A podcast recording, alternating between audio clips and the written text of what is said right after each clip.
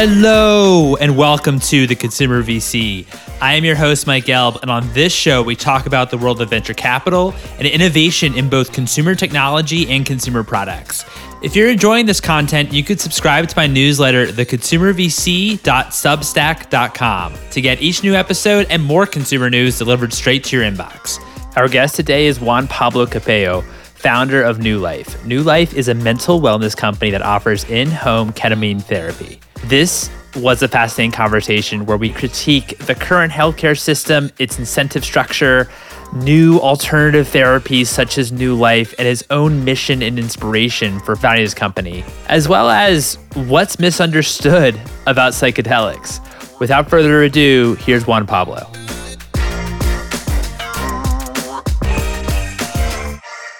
Juan Pablo, thank you so much for joining me. How are you doing? Great. Here in New York City, enjoying a uh, beautiful day. That's great. That's great. I'm so glad. It's pretty cloudy here in LA today, which I actually like because it just keeps it a bit cooler, which is nice. Yeah, you need a little variance of those beautiful days. exactly. this is all we get. Anyway, I'm excited to chat with you about Nue Life. From the very kind of beginning a bit, what was your first exposure to psychedelics and, and also thinking about ketamine in this way too?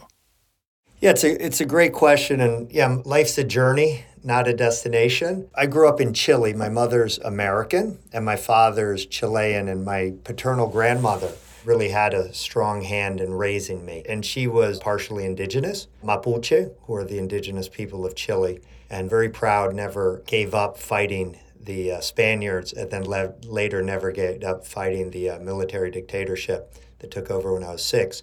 And so when I was about seven, I was exposed to uh, the uh, Native American church, plant medicine traditions in Chile by my grandmother in the north of of Chile. The desert in Chile is actually called San Pedro de Atacama, and it's often just called the Atacama Desert. It's the driest desert in the world. It hasn't rained in over 400 years. There's some of the uh, most well known observatories because of the uh, incredible clear sky. But it's actually called San Pedro de Atacama because the native people of the southern cone would go there to sit in ceremony, celebrate their traditions, and drink the San Pedro cactus, which is a cousin of peyote. And so, um, yeah, my, my life journey with the native traditions started quite young. Not that I was fully cognizant, but you know, when you grow up in Latin America with an abuela who's taking care of you, many of us are exposed to sort of mystical realism where the spirit world is just part of your ordinary life. Yeah, we had a we had a witch, you know, who would come every Sunday to read cards and tell us both the past and the future. And then the uh, plant medicine world's really just a way to connect with the spirit world. And actually, interestingly, the shaman the curanderos are the ones who take the most medicine because they're the ones who actually go talk to the other world. That's really fascinating. What do you believe, maybe in like mass culture, what do you think is misunderstood about some of the customs of, you know, some of the native traditions? Yeah, I'd say the thing that's most understood is these traditions aren't about the individual. They're much more about the collective, the collective healing work, and the connections with the past and our ancestors, and really respecting those traditions. Unfortunately, in the West, I think we often make the story about ourselves rather than really thinking about ourselves as part of a oneness, a oneness with the universe, a oneness with the planet, a oneness with our traditions, and a oneness with our relatives. And uh, I think you know a lot of times in the West, the reason we feel you know disconnected and alone is precisely because we're not recognizing that we aren't anything without our relationships. We aren't anything without this planet, and we turn the conversation a bit too much to ourselves. And that, quite honestly, is why even in the plant medicine world, for a lot of Westerners, they're much more drawn to ayahuasca than to some of the other plant medicines, and in part because ayahuasca often feels like it's speaking to you personally. And many of the other plant medicines, you end up having that feeling of connection and oneness. And I think we as Westerners need to understand that the native traditions, before we started distorting them, were much more traditions around healing and connection. I really appreciate you sharing that. With all this being said, because I know you've had This isn't your first, you know, company you, founded, and this seems actually pretty full circle for you, finding Nue Life. But what was what was the inspiration for actually founding Nue Life? And talk me too about like the time in your life as well that that you were kind of experiencing while you were starting it. Yeah, it's such a good question, and really, my inspiration was a seven hundred plus million dollar failure, um, which for most people probably isn't going to sound like a failure, so I don't expect anyone to pull out a violin um, or hand me a tissue, right, with this story. But but it really was a, a, failure on a deep sort of existential level, which was with some friends, and I wasn't the founder, but I joined, you know, as one of you know, the four people who ran and one of the four partners um, in a company called Patagon.com. It was the first online bank in Latin America, and we sold it for $700 million about three years after we started it. And basically, you know, I got involved because when I was a little kid, I mentioned, you know, my abuela, my grandmother, really, you know, helped raise me in part because my mother was quite young. And you know, she would every couple weeks get a pension check, $70, and would have to ride a bus to downtown Santiago, wait in an hour or two line at the pension office to pick up the check, then would have to walk a few blocks, get to go to a bank, there was only one bank in Chile that would bank somebody like my grandmother, lower middle class, and would wait in another hour to two hour line to deposit the check. And I just really thought at the start of the internet in 97 ish, hey, imagine we could leverage technology to make the lives of somebody like my grandmother you know more dignified and not have her be misspending a whole friday every two weeks to deposit a $70 check. That's absurd. Unfortunately when we started very quickly investors and the capital sources weren't that interested in us building a bank for lower middle class people in latin america a digital bank. Um, they were much more interested in us building an e-trade for latin america that would target affluent people. And because you know all of us were under 30 and th- it was our first rodeo. We had this sort of mission drift where we let the golden rule sort of rule, which, you know, he who has the gold imposes the rules. Again, it was not a bad result for uh, four guys from Latin America under 30 to uh, sell a company a few years later for $700 million. But after we sold it and the dust settled, and I really had some time to reflect about what we had accomplished, I realized we hadn't accomplished anything other than enrich ourselves and our investors. We hadn't improved the lives of anyone, and we really hadn't written the kind of positive history that we all started the company trying to write. And so, as I've journeyed into middle age and beyond, I'm 55 now, so that was almost 25 or was 25 years ago from when we started that company. You know, I've learned a lot, I've lived a lot, I've cried a lot, and I just really decided that coming out of COVID really focused on you know how I could have the most positive impact possible and this time really committed to leaning into the mission. Got it. What was the mission of Nue Life? How did you think about what was kind of like the aha moment that led to you founding this business? So my mother, really an amazing woman, uh, and exposed me to so many you know, mind-opening experiences and traditions, you know, from when I was a child. So not only letting my my grandmother, mestizo grandmother, um, take me to the desert, but you know, also take me to mass on Sundays.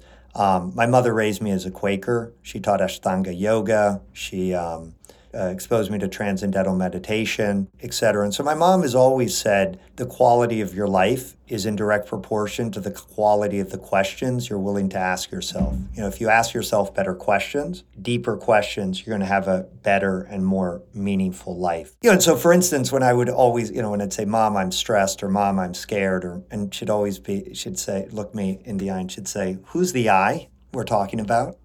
And it is one of those things that it is a mind F because if you actually stop and think, what's the I? that's the subject of, of that emotion. And you start realizing that whatever you're defining as that I isn't what you really are, right? So I just need to explain that before I get into sort of the ninja moves my mom did on me when I um, started talking about this company. Because um, if you don't understand that as background, you're going to be like, what kind of conversation does this guy have with his mom? So I've always been a plant medicine person, uh, helped start a Native American church in South Florida about 10 years ago um, so we could you know celebrate our traditions without the risk of you know interference or being put in a cage by the government. My uncle, unfortunately, I'm a victim of the drug war. My uncle was in jail for a significant amount of years um, for cannabis. My brother's been arrested for cannabis, etc. And so I was talking to my mom about you know how I wanted to really have a positive impact coming out of COVID and wanted to make sure I was doing something really mission aligned. And I said, I made a comment along the lines of, yeah, when psilocybin becomes legal, I really want to start a company in this space. You know, psilocybin magic mushrooms become legal. And my mom says, Well, son, you don't think people are suffering now? And I said, Yeah, people are suffering now. And she's like, Well, do you think you could help a million people suffer, address the root cause of their suffering and disease before psilocybin becomes legal? And that just seemed like a very heavy lift my mom was putting on my plate. You know, that's a lot of vegetables. She, you know, just a lot of kale and brown rice and, you know. and I just was like, looked at her like, "You're really going to play me this way, mom? That's that's what it is. That's what I have to do." And she said, "Yeah, son. You know, you've had a lot of opportunity, especially from where you came from and what if you tried to take that on? So, yeah, we really you know, began trying to unpack that big ask, that big question that my mom put on the table, which is how would you help a million people, and not just a million affluent people, a million ordinary people, address the root cause of their suffering and disease before psilocybin becomes legal? And that's, you know, five, maybe seven years away. So, how do you do that in five to seven years? And that's been the underlying or overarching question that we're trying to address at Nue Life. So, you know, we didn't start saying, you know, we aren't a company that was founded by, you know, a few white dudes on the playa at Burning Man saying, man, that was a transformational experience. I gotta, I gotta, I gotta, I gotta take this show on the road, right? I mean, and unfortunately, that's a lot of the psychedelics industry. I was about to say, I'm sure there's a lot of companies that were founded that way. Yeah, and you know, hey, that's cool. But you know, then what companies are doing um, is they're building a company for their friends, right? The cool crowd, the burning Burning Man crowd, and an affluent crowd, and quite honestly, primarily a white affluent crowd, right? So we, when we began to think about you know building this company, we really decided you know we're going to zig where the industry's zagging, and so you know, we started by saying, okay, we're not a psychedelics centric company. We're a company, we're a next generation mental wellness company that's focused on leveraging technology, medicinal as well as technological, to drive extraordinary patient outcomes. And so, you know, we started the company as a public benefits corp to signal to the market and to investors, hey, we care about mission as well as margin.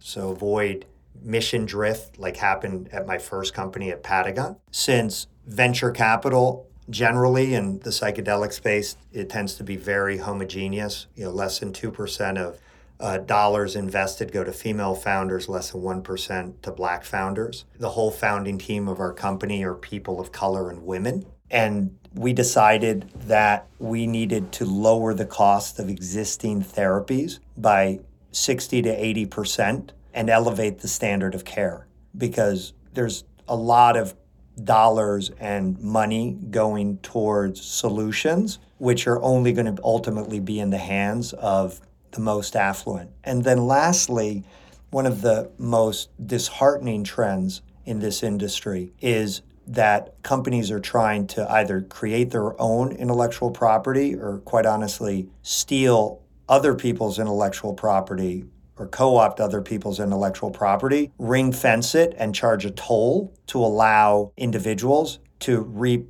the healing benefits of that intellectual property. And so, one of the things that was extremely important to us from the moment we launched the company was making our data and our processes sort of open source, where we share them, share our knowledge with the greater industry to hopefully elevate the standard of care for to the industry. And if we get things wrong to be very honest about that so people who are following in, in our footsteps or coming at this from a different perspective can succeed faster. Because my view and it isn't just an altruistic view it's really that this is an emerging industry. And the reality is the addressable market here in terms of people who are suffering and are addressing dis-ease is virtually everyone on this planet. And today, the addressable market is tiny, you know, one tiny fraction of 1%, and mainly affluent people. And so, if we came together as an industry and stopped viewing each other as competitors, but really viewed our goal as collective healing and really began trying to work together as an industry, guess what? We would grow the pie so much faster that it wouldn't really even matter how big a slice of the pie we get. Because here's a real basic insight, which is I don't know the exact number, but I know it's not more than $20 million. If you have 20 or more million dollars and you're not happy, guess what? Your unhappiness has nothing to do with your lack of money, right?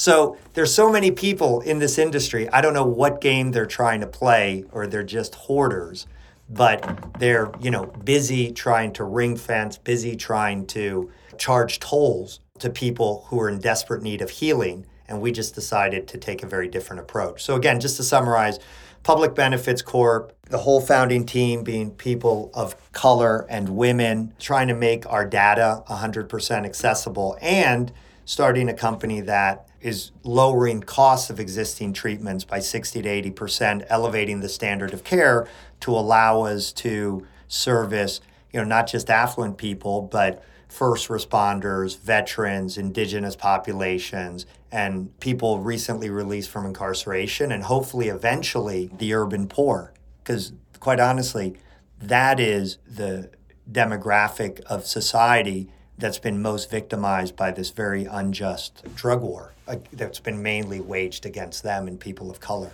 Absolutely. How do you also think about care and treatment and making sure you have, you know, your patients have unbelievable care? What does it actually mean to you? I come from this as a from a technology background, you know, big data, analytics kind of background. So we believe that all companies need to be doing a better job of tracking outcomes, and particularly when you're dealing with people's mental well being. And so we have an, an at home ketamine model, which I'm sure some people hear and think, oh my God, that sounds incredibly dangerous or irresponsible. I think the way traditional, how medicine is traditionally practiced, is proven itself to be not only full of conflicts of interest, but incredibly irresponsible. Why? Because people go see a doctor, they get a prescription, often for things far stronger than ketamine, and they're sent home, and there's no constant communication with your caregiver, and you're basically encouraged to come back if and when you're in crisis. What we do is we have an at home model where the patient and only about a quarter of our prospective patients end up with a prescription. They get a prescription for ketamine. It's six doses in total, but they only get the first dose by itself. Then they get the next two doses if they follow the protocols for the first dose. And once they get, and after they follow the protocols for the second and third dose, they're eligible to get the final three doses. Those protocols include they have to have a sitter, of individual who watches them during the experience. Ketamine is a bit of a dissociative, even though it works like a psychedelic and creates neuroplasticity. Virtually all of our patients, when they take the ketamine in lozenge form, they just end up are they are lying down with eye shades and headphones, and they have the equivalent of a very lucid dream for about an hour and a half. So the sitter virtually has nothing that he or she needs to do other than watch television, uh, quietly or read the newspaper or read Michael Pollan's book, How to Change Your Mind, right? And then because we are integrated with Whoop and with an Apple Watch, eventually with um, the Aurora Ring, we're able to get lots of data about how the patient done during the experience, but also how the patient's doing after the experience. And then we do all of our integration and aftercare via a telehealth app. So we're in a position where we can be in constant contact with our patients, and our patients can be in constant contact with us rather than just being sent home with a prescription and you know some instructions is what you know the doctor would like you to be doing. So we we feel that leveraging technology we can be in partnership with our patients during their healing journey rather than you know uh, basically providing you know stitching them up in the office and then sending them home telling them what they need to do it's just a very very different approach so, what regulation speed bumps did you have to go through when you were thinking about obviously starting Nue Life, and and also um, how do you also control if they have a sitter or not? Is that something that that Nue Life provides?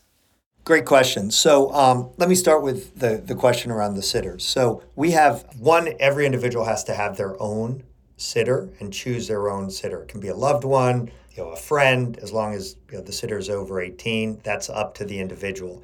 Um, in part because we have to acknowledge that ketamine and all psychedelics, there's a risk of abuse by any sort of shaman or person who's you know witnessing the experience. And so we think it's very important for the individual patient to really choose their sitter quite wisely. Um, we verify that they go through the experience with their sitter in the in that the patient and the sitter right before they begin the experience they have to take a picture of themselves holding up their IDs to sort of verify that the sitter's there. And we verify that that's the sitter that took our very short sort of online training course. And so we assure compliance that being said, that's also why we don't send all of the ketamine all at once, right? That's why we send one dose, the first dose, then we send two doses, and we send three doses to really make sure that our patients are following our protocols. We also offer the option of a virtual sitter. So not only the patient can have the physical sitter, but if they would like to have a experienced psychedelic guide um, sit through the experience with them, we're happy to provide the guide virtually. You may say, well, hey, Juan, wouldn't it be better to just provide a guide for everyone? And my answer to that is now you're forgetting our mission. Our mission is to lower the cost of these therapies to make them widely available to middle income and hopefully eventually lower middle income individuals.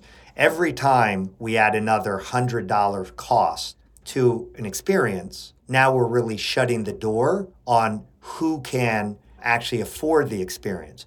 So before we got involved, ketamine clinics generally are charging $700 to $1,000 per experience and somewhere between $100 to $250 for every hour of integration and aftercare. If a ordinary if a standard course of treatment are 6 experiences, we're looking at at least $6,000 to help somebody reboot and reset through psychedelic experiences, including integration and aftercare. We've lowered the cost to 13 under $1,300 for the six experiences and integration and aftercare. And we are, since we're tracking all of our patient outcomes, we're showing that well into the 90 percentile of our patients who go through our protocols have extremely good outcomes in terms of clinically lowering their rates of depression, anxiety, and PTSD. And are there some, you know, additional protocols that for certain patients might, you know, make the experience a bit easier, a little bit less difficult, or more integrated? Absolutely. But what happens is as we layer on more and more and more of those, you know, as we start gilding the lily with more therapists, more guides, more inpatient work, the cost of the experiences goes up and up. And we have to recognize that many of the most, the people who need these therapies the most also are the ones with the least ability to pay.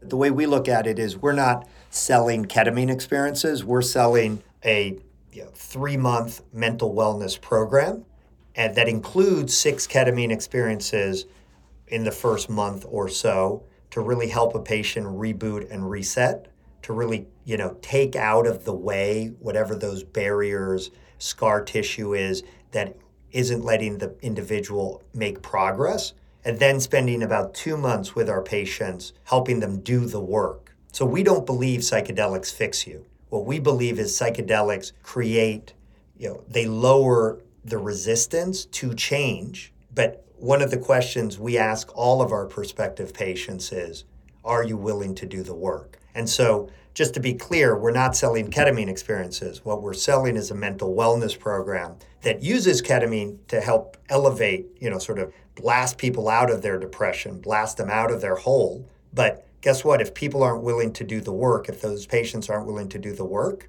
give it two weeks, give it two months, it's not going to be more than six months, and they're going to be basically back to where they were. Just like if if somebody who isn't happy with their mental wellness, if I could just wave a magic wand and after six one hour you know experiences, their body was in the best physical shape of their life. Guess what? If they don't change their relationship with food, if they don't exercise, if they make don't make a lot of changes, they're going to end up right back where they were. It's the same thing with your mental health. So you let in 25% of your applicants. How do you approach who is the right candidate and expanding out um, marketing just totally in general? Because as well like this is like a kind of a sensitive subject too that we're discussing right?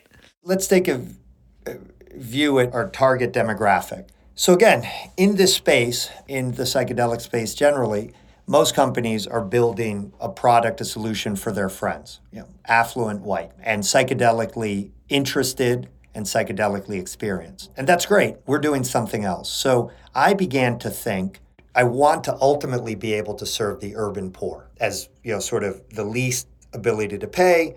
I also want to be able to help recently uh, released from incarceration groups, indigenous groups, first responders, veterans, et cetera. But those are all fairly small target demographics and sort of hard to start there. Well, as I got into this space, I read repeatedly not only that one out of seven Americans takes an antidepressant any given day, one out of seven. More people take an antidepressant on any given day than eat pizza on any given day, to give you an idea. But it turns out that around one out of four to one out of five women over 40 takes an antidepressant. One out of five. It's shocking. Women over 40 are prescribed antidepressants at three to 4x the rate of men, even though there isn't any evidence that they suffer depression at 3 to 4x the rate of men. And so what we decided was at Nue Life, we would start while we're certainly don't discriminate against anyone, that we would really focus on creating a solution that would resonate to women over 40. That's why it's so important. 58% of um, the whole team at Nue Life are women and an equal percentage of the senior leadership team at the company are women. So we started by saying, why, why women over 40? Not only they're overprescribed antidepressants and anti-anxiety meds, um, they have an ability generally to pay overall. You know, they spend money on Botox treatments and other kinds of things. But many of those women are psychedelically naive and psychedelically resistant. So they aren't looking you know, to buy K online, right? They don't they'd be horrified if that's you know if one of their friends is like you're taking K? You know they'd be like what? No no like I don't know what that is. That sounds horrible right? So you know what I realized is guess what? Veterans most veterans are also that way. They're not looking for psychedelics. They're looking for healing they're looking for a solution to address their deep trauma that they were exposed to or you look at first responders who are dealing with burnout and all the collateral damage around, you know, COVID. They're burned out. They're not looking for psychedelics. They're looking for a solution that's better than a daily pill that numbs them, right? And when you talk about the urban poor, absolutely. They've been a victim of the drug war, you know, for the last 50 years. The last thing they want is, you know, some white dudes slinging more drugs at them, right? So, you know, we really began thinking thoughtfully, hey, women over 40 is an is unfortunately sort of the invisible consumer often is overlooked by brands other than to sell toothpaste and cosmetics to. You know, we want to start by trying to serve that demographic, understanding that if we're able to serve that demographic and message to that demographic, we will have learned a lot as to how to message and serve these other demographics, first responders, veterans, indigenous people, etc. And that's why we really chose to start there. So, I mean, after a patient completes the three month healing journey, do they also, you know, re engage eventually with Nue Life? Or I know obviously this is very, very early. You haven't been around for very long, but what is kind of like the steps after a patient goes through a program? We've been around for a year, but we've had, you know, incredible traction, you know, helping I think 4,000 patients to date. So, you know, we got started and I mean it just shows um, we found the product market fit in marketing terms very, very fast, mainly because, you know, huge need. And we were able to demonstrate very early that our approach was different and very scientific based and very evidence based. And so the other thing that made us different is virtually everyone in this space is playing the following game. They're trying to substitute daily antidepressants and anti anxiety meds or just daily not feeling good with monthly or quarterly ketamine treatments. And that's probably a good trade. You know, antidepressants make you feel numb, whereas ketamine treatments and psychedelics make you feel alive and connected. So that's good. But on the other hand, I don't think that our goal should be to keep people dependent on a chemical. And even if it's a plant, I don't think our goal should be, you know, helping people elevate their consciousness over and over again by taking a, a, pharmaceutical or a plant medicine. As Alan Watts said, you know, if you speak to God, you can put down the phone. You don't have to keep calling him or her up to, you know, keep getting more advice. And so what we've done is we really are looking at the ketamine on the front end to help people reboot and reset. And then our digital platform, which is what our patients go on after their we called sort of the ketamine in the first few months new reset because we're helping our patients reset. And then after that, our patients can sign up for new care, which is our ongoing digital companion, which includes, you know, access to the music therapy, access to group therapies, access to continued cohorts and coaches, and access to a new score which is in essence a, a, score a little bit like all the scores that wearables give you, but this is a score focused on your mental well being, but it's also measuring your physical well being. And so, for instance, if we see that a patient who was doing well suddenly is exercising less, sleeping less, and on their phone more, well, guess what? We don't have to wait for that patient to crash and burn. And there, if they're part of our new care program, maybe they get a text from the algorithm just saying, hey, buddy, see you haven't checked in with your therapist in a few weeks. Now might be a really good time to check in. If you sign up today using the link below, we'll give you 50% off. So there's a lot of sort of little hacks we can do because we're in this constant contact with our patients because we're getting data, you know, assuming the patient gives us access to the data from their wearables, from their phone, et cetera. So, as opposed to traditionally when therapists, I mean, think about it, even if you go see your therapist every week, the therapist, until you sit down in the couch, has no idea how your last week has been, right? From the moment you walked out of the office, it, you're a complete black box. And that's why a therapist starts by saying, So, how are you doing? because he doesn't want to say, I have no effing idea how you've been doing because I have no way of monitoring unless, you know, you call me and tell me. So let's let's start from the beginning. We're through new care able to be in constant contact with our patients. And that's why, you know, we have the new reset, which is the initial 2 or 3 month program, and then we offer new care, but new care is not about more ketamine. It's really about helping people who are already in a good state stay there without crashing and burning.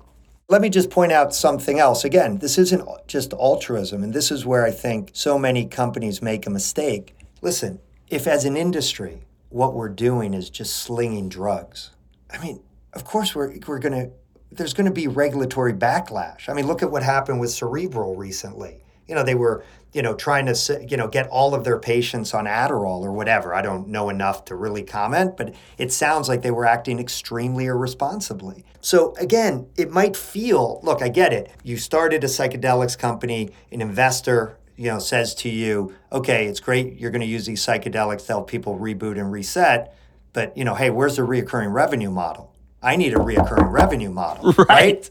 I mean, that they start banging their table, and you're a young entrepreneur, the way I was when we were building Patagon, you know, 25 years ago, and you sort of look at them, say and you say, well, what do you think our reoccurring revenue model should be? And you know, this VC says, well, you seem to know ketamine. What about more ketamine? And you're like, yeah, that sounds good. More ketamine, right? And so you, but here's the problem with that. That's short term thinking because that kind of thinking is going to get this industry into trouble, right? Because now, you know, we're sort of, it's funny, everyone in this industry will sh- crap all over big pharma, right? And then guess what the business model they're adopting? A very big pharma esque business model and so, you know, again, why don't we start by taking a giant step back saying, why the F did we ever get into this industry to start with? Hopefully, because you believe that psychedelics are a technology that can really elevate consciousness and help individuals heal a lot of the root cause of what's troubling them, right? And once you look back at why you got involved, you're like, God, I mean, listen, some of our patients absolutely will need some more ketamine, right? Just like some people, you know, even if you do ibogaine or you go to the best rehab clinic, guess what? Some of your patients will relapse, you know, and life happens. And so just because somebody's good today, you know, they could go through a divorce tomorrow, they could lose a loved one tomorrow, you know, an issue of yeah. trauma that they thought was resolved could get re-triggered. So yeah, lots of people are going to need more ketamine or more therapy or more whatever. But we shouldn't set up business models where that is the core of what we're doing because now we're setting ourselves up for failure. Because guess what? We've told the world that we're trying to build a better, more ethical approach. And when the world's not stupid, you know, when they actually dig deeper into what we're doing, they're going to realize we're just substituting, you know, one drug for a different kind of drug. And by the way, I feel the same way whether it's ketamine, MDMA, or psilocybin, or ibogaine, or any you know plant compounds, San Pedro, et cetera. I would not want to have reoccurring revenue models just on more drugs.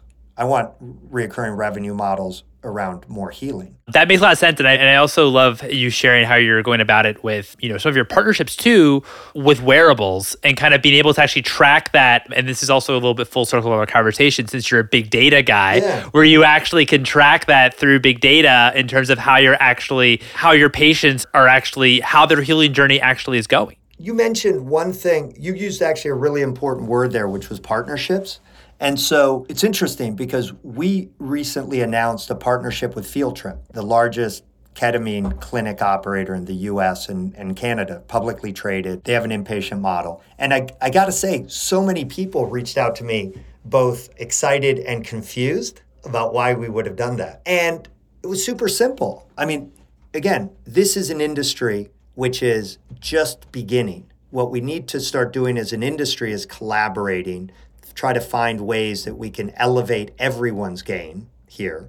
And so, even though they're coming at uh, this healing with a different toolkit, you know, inpatient, uh, you know, higher touch kind of approach and much more expensive, what we realized was, hey, different strokes for different folks. That you know, there's certain patients that are going to react better and be more, you know, better candidates because of a, uh, where they're located and their inability to pay a high cost on our platform.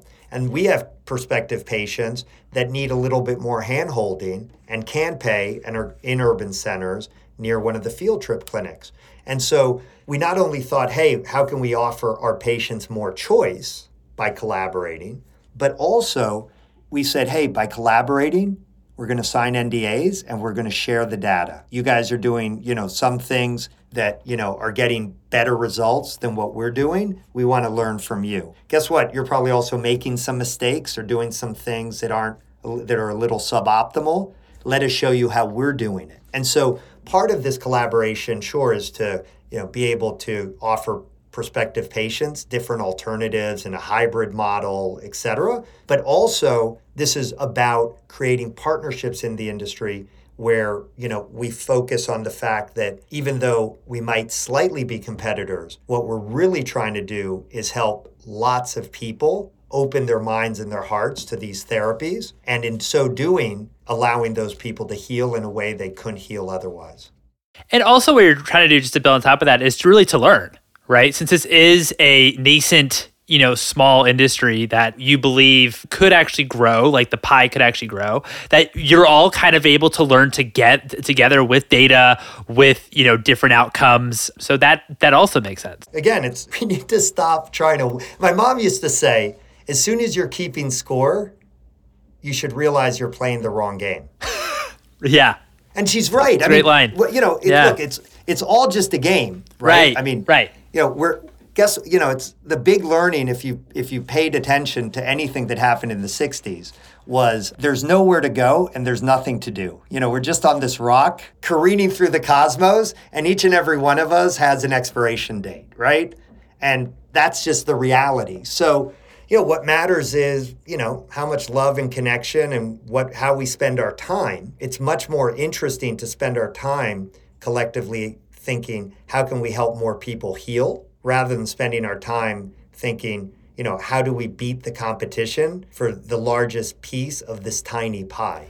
Totally. Totally, totally. And so, since we started, started talking about recurring revenue and um, and investors and all that stuff like that, and, and, you're just coming off of raising a large Series A, which congratulations, that's amazing. Yeah. I mean, especially in this market too. But how did you pitch to investors? What was that like? What did investors love about the business and were really, really interested about it? And what was the biggest reason that they might have passed on um, Nue Life? Again, great question, and thanks so much for opening this up. So, yeah one of the mistakes I think a lot of founders make is, um, you know, sort of changing their pitch depending on what they think the investor wants to hear. And so the crazy thing is, I, we started this company. I put a million dollars of my own money into it, and really wasn't planning on. You know, I was willing to put in a additional amount of capital, and we weren't really even planning on doing a seed round. But I did began. I did begin to really tell people what we were doing, but making the point that we're a public benefits corp, we're focused on our impact, um, and this is a game we're playing. And guess what happened? A whole bunch of titans of tech showed up, super enthusiastic, wanting to invest. So I didn't pitch them. I didn't approach them saying, hey, you know, why don't you invest in my company? I just would meet with them to talk healing, psychedelics, and what I think is, you know, the most interesting conversation you can have, which is, you know, how can we help a million people heal the root cause of their suffering and disease in the next three to five years or five to seven years? And we just would engage in that conversation and then they would, you know, approach me and say, Hey, I want to be part of this. Can I invest?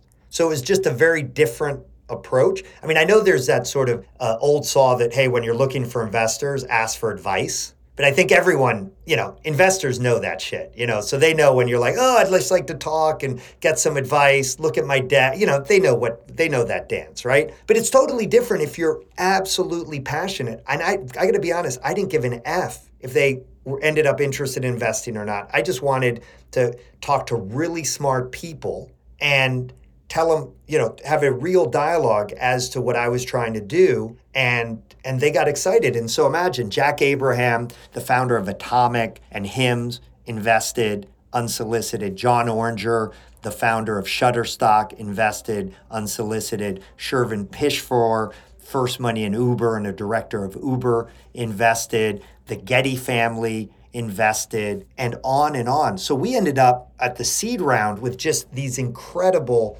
mission aligned investors who had to ask me to invest. I never invited, I didn't even have a deck to give you an idea. And you know, we raised about 6 million dollars with that non-strategy. And then, yeah, when we went to the Series A, we had, you know, we had quadrupled revenues from 200 to $800,000 a month in 4 months. And we were running out of cash at one point, but yeah, we had this incredible revenue growth. And what happened was because of the investors we had on the cap table, there was a lot of excitement and interest in what we were doing. But a bunch of the large, large, you know, multi billion dollar venture funds were much more interested in our growth strategy than what we were trying to do. And I knew that that would just become eventually a Patagon type of situation where, you know, they'd just be, hey, what do you need to grow? Hey, why don't you sling more ketamine? Or, you know, they just they just were focused on the growth. And what happened was I met our friends at Obvious Ventures and they asked such good questions. And they said, Hey, if you're growing so fast, isn't shit breaking? Why are you growing so fast? And I said, Well, I'm growing fast because I think that's what, you know, venture capitalists like you want. And they said, Yeah, the wrong venture capitalists. And you know, then I got to know them, and these guys, these people, they started the world positivity movement in venture, where all of their investments are trying to, you know, have social impact and positivity. And James Joaquin and Meera Clark over there, you know, made the point that, um, hey, most companies fail, so just make sure you're doing some real good along the way because accept, embrace the fact you're going to work hard, but you may you're likely going to fail statistically. And you know, try to do some effing good. You know, try to try to change the conversation, and we want to support you in that. And of course, the subtext is, yeah, bet you better have a business that makes sense. And, you know, we have a 60% margin and we know how to grow. And we have, you know, we were having a, a, a ROAS, a return on ad spend of five or six at the time. So, yeah, we were killing it by the traditional metrics. But guess what? I was looking for one investor who, you know, would see that, but also see what else we have to offer. It's almost like, you know, I don't know. i am obviously not pretty and not a woman, but I could imagine that, you know, somebody, a man or woman who's beautiful, right? But wants to be seen for not just being beautiful, right? So, yeah, it just, you know, we just had conversations with investors who embraced what we were doing and acknowledge the results. I'm not naive. If we hadn't had those results, we wouldn't have had the interest that we had. But look, we ended up closing a 20, we started a year ago. We got to a million dollars a month of revenues in a year. We have an extremely good margin. We're doing things right. We're capturing the data. We can back everything we say up. And yeah, we were able to raise a $23 million Series A, most of it equity. We also got some venture debt by you know very mission aligned investors. We we're way oversubscribed. And, um, you know, we want to change the conversation and improve the world. And if we fail or succeed doing that, if whether we succeed or fail, if we do that, we're always going to have succeeded, even if the company can't sustain itself for some reason. Totally. Thanks so much for a recap as well, since you were in a position where you could, you know, kind of pick and choose your investors, yeah. but actually see, even though you, that wasn't the purpose of these meetings in the first place. But yeah, and Meera Clark is fantastic. She's been on the show. Oh, yeah, she's great and now she's at Redpoint, and you know I'm sure that she's going to elevate. Not that Redpoint's an amazing fund. I'm sure she's going to even elevate the conversation over there. So it's really beautiful that people like Meera, you know, are moving to other platforms, and I think spreading that real positivity sort of ethos around Silicon Valley. It's really wonderful. I totally agree. She also writes amazing blog posts like really an amazing like this it's just incredible. She's like and, incredible and i don't even know that she's 30 i mean that's where it's I like know. where people i know. b- bitch about like this generation. I'm like have you met some of the incredible humans? Like i'm 55 and i'm like i want to be like Meera when i grow up. My final question to you is what's one book that's inspired you personally and one book that's inspired you professionally? Well the way of the Tao, Tao Te Ching, which you know was written 400 plus years ago, really is a handbook for leaders how to lead without leading. And it really shows that what's important is, you know, as a leader in today's business or what I take from it beyond a lot of, you know, the philosophy about how to, you know, proceed through life is really, you know, in my team, I recognize that people ultimately don't want a boss. They want a mentor, they want a coach, um, they want a shared mission and vision and extraordinary people want independence to accomplish that mission and vision with some guardrails, right? And so I've really been inspired by Taoist philosophy generally in terms of how to lead and organize a company. And so that I'd say is you know the book which has sort of um, uh, been most important for me in terms of business. In terms of personally, I'm going to make this easy on your listeners. The problem with books is most people don't, you know, start them, they read the first 20 pages, they put them down, they, you know, they sit on the nightstand. Yeah, we've all been guilty. So I'm going to make this easy. Alan Watts, Google one of two things. Alan on YouTube, Alan Watts Chill Step, And what some amazing humans have done is taken the 1950s and 60s philosopher Alan Watts, who's one of the clearest minds in um, the sort of personal improvement space, and really the first one of the first people to bring Eastern philosophy to the West. He speaks incredibly articulately on all sorts of topics, you know, from you know what's life to um, what are we doing here to you know business etc and people on youtube have set his talks to music. And so it's just in the car you can listen to 30 to hour long speeches or talks by alan watts but set to this very sort of deep house kind of you know music. And it's just mesmerizing and it just is incredible. If you know a little bit more upbeat is your thing there's also a dj called akira the don who has a whole genre of music called meaning wave, where he's taken philosophers like Alan Watts, like Ram Dass, Richard Alpert, like uh, uh, Timothy Leary, um, like Terence McKenna, and set their talks to and and turned them into songs. And by the way, he's also done that with you know some things that Joe Rogan and Jordan Peterson and you know more sort of modern people who are thought leaders have to say as well. But Akira the Don and um, and that's Meaning Wave or just Chill Step with Alan Watts. Incredible resources, and I promise will not only lower your blood pressure, but also you know, supercharge your brain. No, that's awesome. That's awesome. I'm, I'm super excited to add all this to our uh, uh, to our reading list. This is great.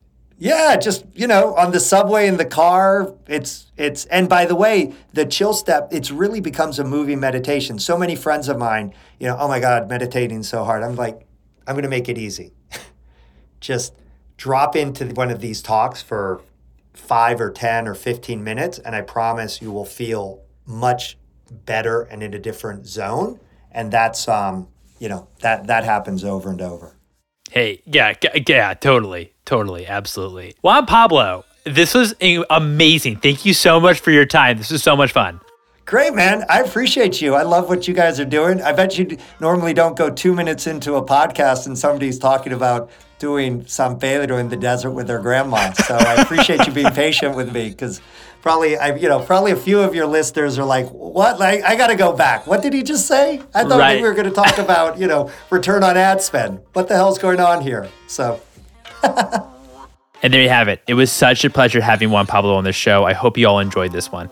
If you enjoyed this episode, I'd love it if you'd write a review on the Apple Podcasts. You're also welcome to follow me, your host, Mike, on Twitter at Mike Gelb, and also follow for episode announcements at Consumer VC. Thanks for listening, everyone.